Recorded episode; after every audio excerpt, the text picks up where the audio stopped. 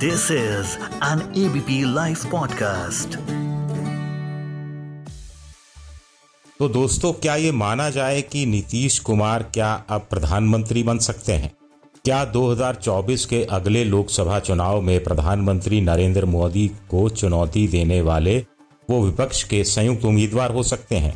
नमस्कार, मैं हूं आपका दोस्त विजय विद्रोही।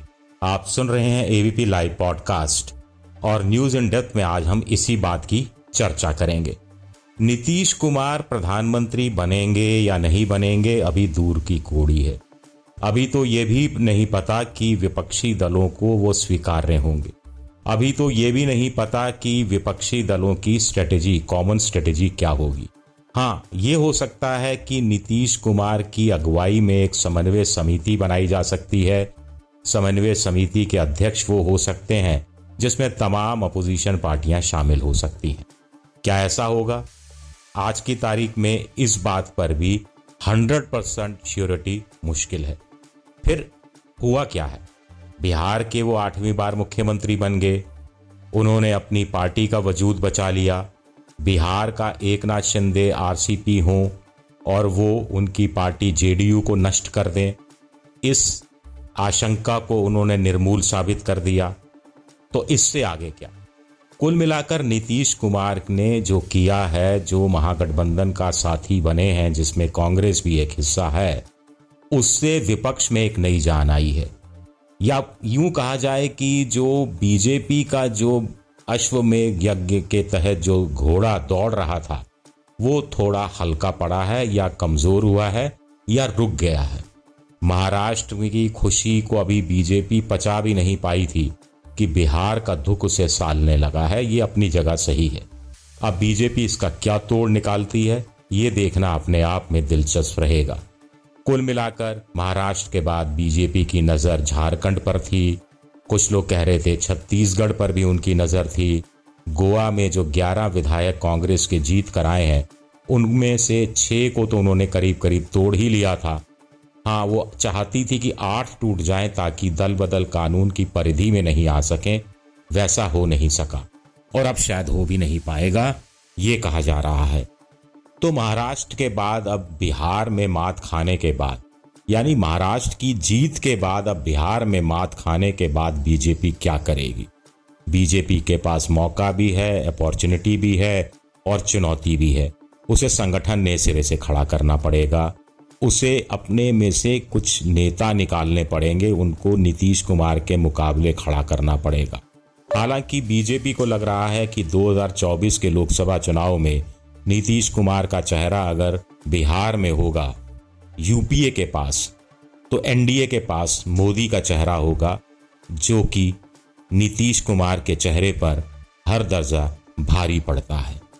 लेकिन क्या नीतीश कुमार के मुकाबले नरेंद्र मोदी के चेहरे को सामने रखकर जातिगत समीकरणों पर भी बीजेपी एक जंप ले पाएगी? क्योंकि जातिगत समीकरण अगर बिहार के देखे जाएं तो महागठबंधन के पक्ष में 80% जाते हुए नजर आते हैं। बीजेपी के पास अगड़ों का वोट है, जिसमें ब्राह्मण हैं, जिसमें भूमिहार हैं, राजपूत हैं और इसके अलावा वैश्य समाज के लोग हैं। सबका प्रतिशत 5 से 6, 6.5 कुछ है, तो कुल मिलाकर 22% के आसपास बैठता है।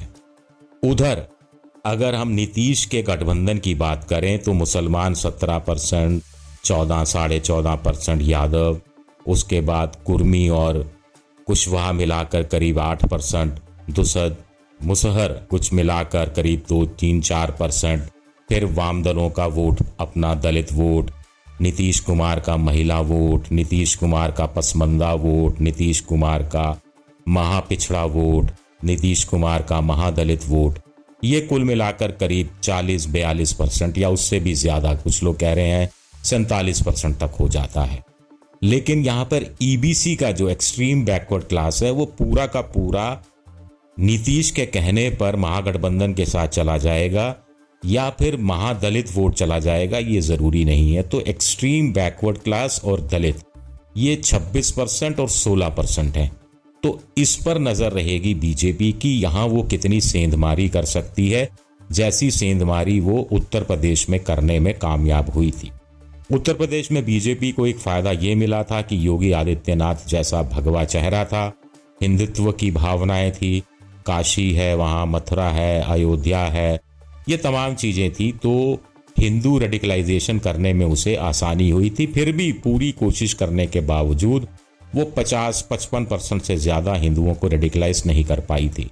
लेकिन बिहार में सामाजिक न्याय की बात ज़्यादा होती है, सोशलिस्ट मूवमेंट ज़्यादा चलता रहा है, वहाँ पर वामपंथी दलों को भी देखिए, पिछली बार संयुक्त रूप से चुनाव लड़े तो 16 विधानसभा की सीटें हासिल हुई थी, तो वहाँ बीजेपी का ये दाव ज़्यादा काम नहीं आएगा, हिंदुत्व वाला दाव ज़्यादा काम नहीं आएगा। उत्तर प्रदेश की सीमा क्रॉस करते ही वो खत्म हो जाएगा, कमज़ोर पड़ जाएगा, ऐसा मोटे तौर पर कहा जा रहा है।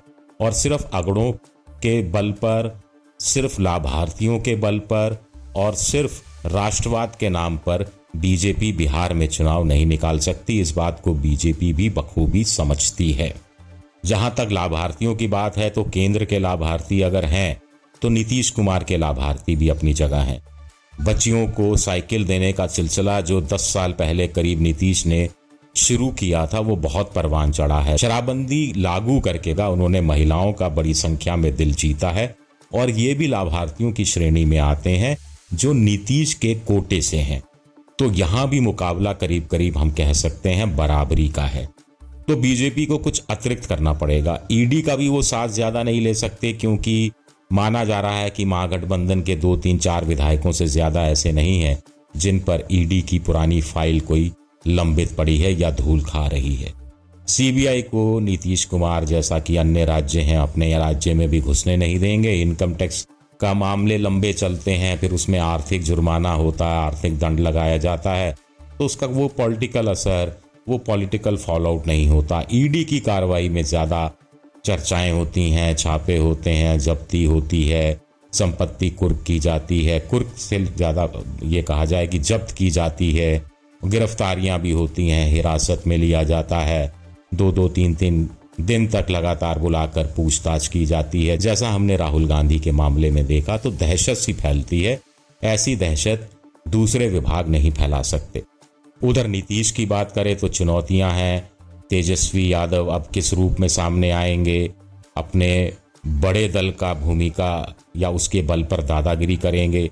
नीतीश को देखिए ट्रांसफ़र पोस्टिंग में किसी का रुकावटें डालना या अड़ंगेबाजी करना पसंद नहीं है। अपनी सरकार वो स्मूथनेस के साथ चलाना चाहते हैं और कोई बहुत ज़्यादा राय दे ये भी नीतीश बहुत ज़्यादा पसंद नहीं करते। लेकिन नीतीश क्या करेंगे? नीतीश क्या अब अपने फ्यूचर को सुधारेंगे? नीतीश को अपने वर्तमान को देखना है इस समय तो, और तेजस्वी यादव को अपने फ्यूचर को देखना है। तो माना जा रहा है कि तेजस्वी यादव संयम से काम लेंगे, सब्र से काम लेंगे। नीतीश को देश भर में शायद घूमना पड़े, देश भर में प्रचार प्रसार के लिए निकलना पड़े। उनके पक्ष में देखिए 2-3 बातें जाती हैं। परिवारवाद का उन पर कोई आरोप नहीं लगा सकते। उनका बेटा, वो खुद इंजीनियर है, बेटा भी शायद इंजीनियर है और उन्हीं के साथ उनके सरकारी बंगले में रहता है, लेकिन आज तक आपने टीवी चैनलों में उसका चेहरा नहीं देखा होगा, उसका कोई बयान नहीं सुना होगा या देखा होगा। दूसरी बात है कि नीतीश कुमार पर खुद पर व्यक्तिगत तौर पर भ्रष्टाचार का कोई मामला नहीं है, इसलिए भी वो जैसा मोदी को प्रोजेक्ट किया जाता है कि भ्रष्टाचार से ऊपर हैं, ऐसे नीतीश भी इसी रूप में प्रोजेक्ट किए जाते हैं कि वो व्यक्तिगत स्तर के भ्रष्टाचार से ऊपर हैं। तीसरी बात नीतीश कुमार के पक्ष में ये जाती है कि वो हिंदू मुस्लिम एकता की बात करते रहे हैं, कभी भी उन्होंने ठोस या बहुत उग्र हिंदुत्व का समर्थन नहीं किया। एनडीए में रहते हुए भी अपनी इस छवि को बचाए रखा, अपनी इस छवि को बनाए रखा जो उनकी हक में ये बात जाती है। पॉलिटिकली सियासी तौर पर टीका भी लगाना पड़ता है, टोपी भी पहननी पड़ती है, ये उन्हीं का कहना था। CAA लागू नहीं होने देंगे बिहार में, ये उन्हीं का कहना था।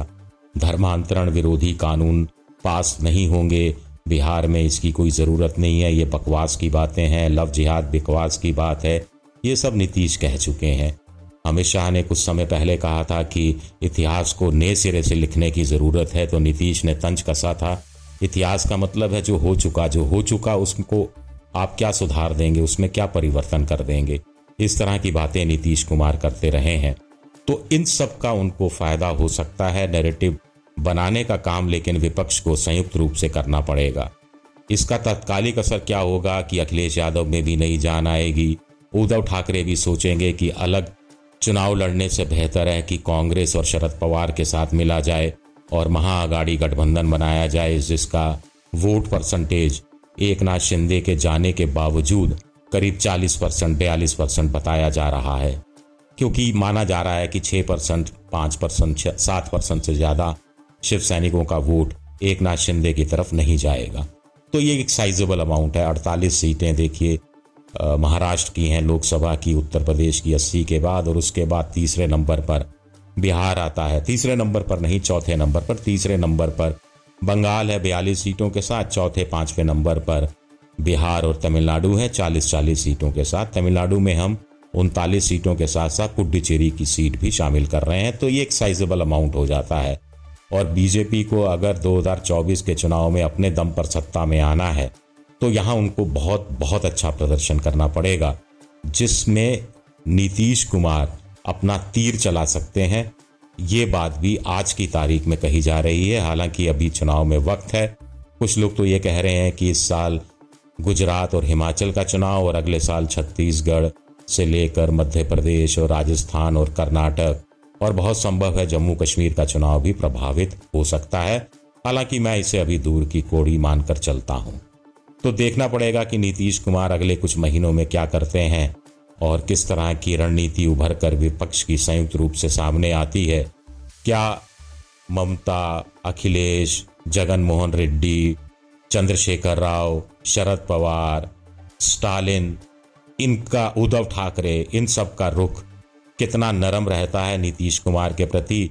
और कांग्रेस तो बड़ा दिल दिखा ही रही है, भले ही मजबूरी में दिखा रही हो।